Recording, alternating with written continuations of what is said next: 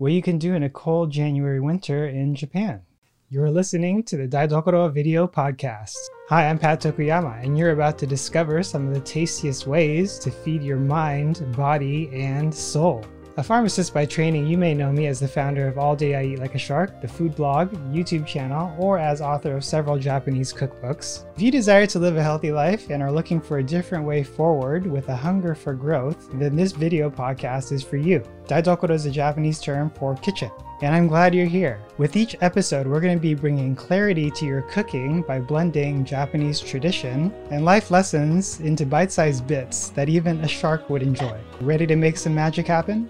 So today I'm going to continue my little trip recap from my 6-month adventure in Asia, specifically starting off with the first portion in Japan. So as you may know, Japan gets extremely cold in the winter time, and a few of the things that you might be able to do in Japan during the winter may or may not be your cup of tea. So we started off in Tokyo. We stayed with my sister while we visited our family. Then we had some family in Yokohama, as well as just outside of Tokyo in Ichikawa. And we celebrated her birthday there with a delicious fruit tart. And then we took a day trip to Yokohama. Actually, I guess it was during the night to get on the Ferris wheel and just get outside of Tokyo for a little bit and enjoy some of the winter lights. Light decorations are kind of a thing in Japan during the winter time. And it's sort of like Christmas lights in the US, but these are throughout the winter. You may be able to go and see some sort of a light display. And the way that we did that, of course, was taking advantage of the JR Rail Pass. So the JR Rail Pass gives you full access to all of the JR systems or the rail network, which is pretty convenient depending on where you're going. And our first stop was in Yokohama. So the JR Rail Pass, if you haven't heard of it before or aren't sure if it's for you,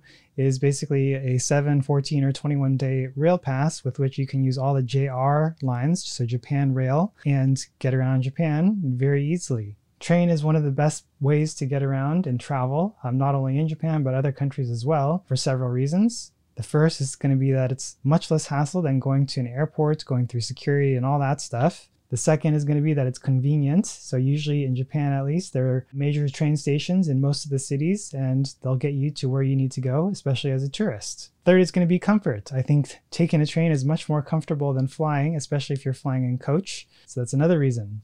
And if you are going to be using the rail pass in Japan and you're flying into Tokyo and you're going to be going south, I think one of the things that you should consider is sitting on the right side so that you have a view of Mount Fuji as you go south towards Kyoto. Or if you're going north from Kyoto to Tokyo, then you can sit on the left side so that you also get that view. After Yokohama, we went to Mount Takao for a little bit of a winter hike. So it was covered in snow. And if you are going to be going there in the winter time, you're going to need ice spikes. So ice spikes are those metal things that you can clamp to your shoes so that you don't slip on ice. So make sure you get that if you are going to be doing that activity so you don't slip and hurt yourself. So it's just a short, Mount Takao, if you haven't heard of it, is about, I think it was about an hour and a half by train outside of Tokyo. And you can actually see Mount Fuji from the top of the mountain. So that was pretty cool. At least when the weather is clear. And it was nice to get out of the city into nature and see the snow and walk around for a bit. So the next thing that we did was go to Nara. Nara is famous for their deer as well as temples.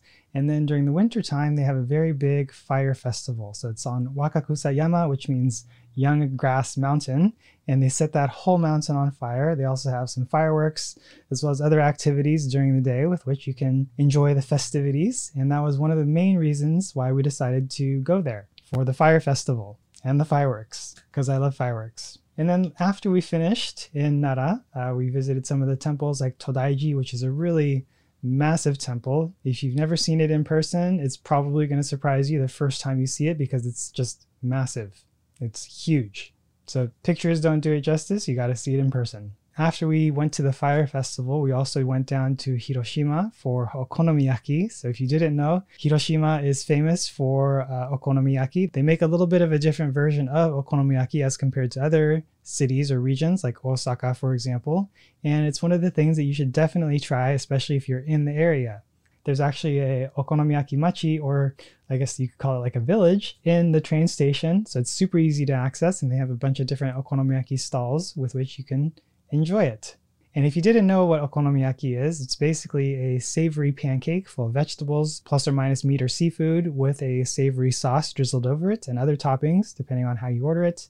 And it's very delicious. easy to make at home as well. So if you haven't heard of it before or want to give it a try and you aren't able to travel there just yet, make sure to check out the link in the show notes for a recipe from my blog. So after we explored Hiroshima for a bit, we also went to Miyajima, which is famous for the Red Gate, or Torii, and we visited that for a day, half a day I believe. Before we went back to Kansai, we stopped in Kobe to meet some friends, and then we went to Osaka to eat, and then back to Tokyo before we were able to fly up to Hokkaido for the Snow Festival. So in the next episode, we'll talk a little bit more about what we did in Hokkaido, as well as what you can do on your next trip. So in the meantime, if you have any questions or suggestions for this episode, what you could do in the wintertime, let me know with a voicemail or a comment, and I'll see you guys. And hopefully these ideas will be helpful for you as you plan your next trip to Japan in the winter.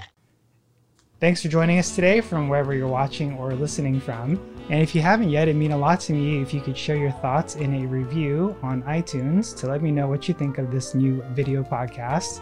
And then I can take that feedback and make things better for next time. And to celebrate the launch of this brand new video podcast, we are going to be doing a little giveaway.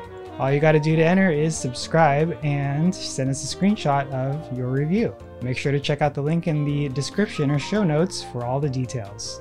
And I'd encourage you to share this with a friend or a loved one, because if you've gotten value out of it, chances are they will too. Want to try cooking Japanese food at home from scratch? Head over to alldayieat.com/aisatsu, A-I-S-A-T-S-U, to get started today. And if you're new here, make sure to check out alldayieat.com/daidokoro, D-A-I-D-O-K-O-R-O, for all the show notes, bonus materials, resources, and more.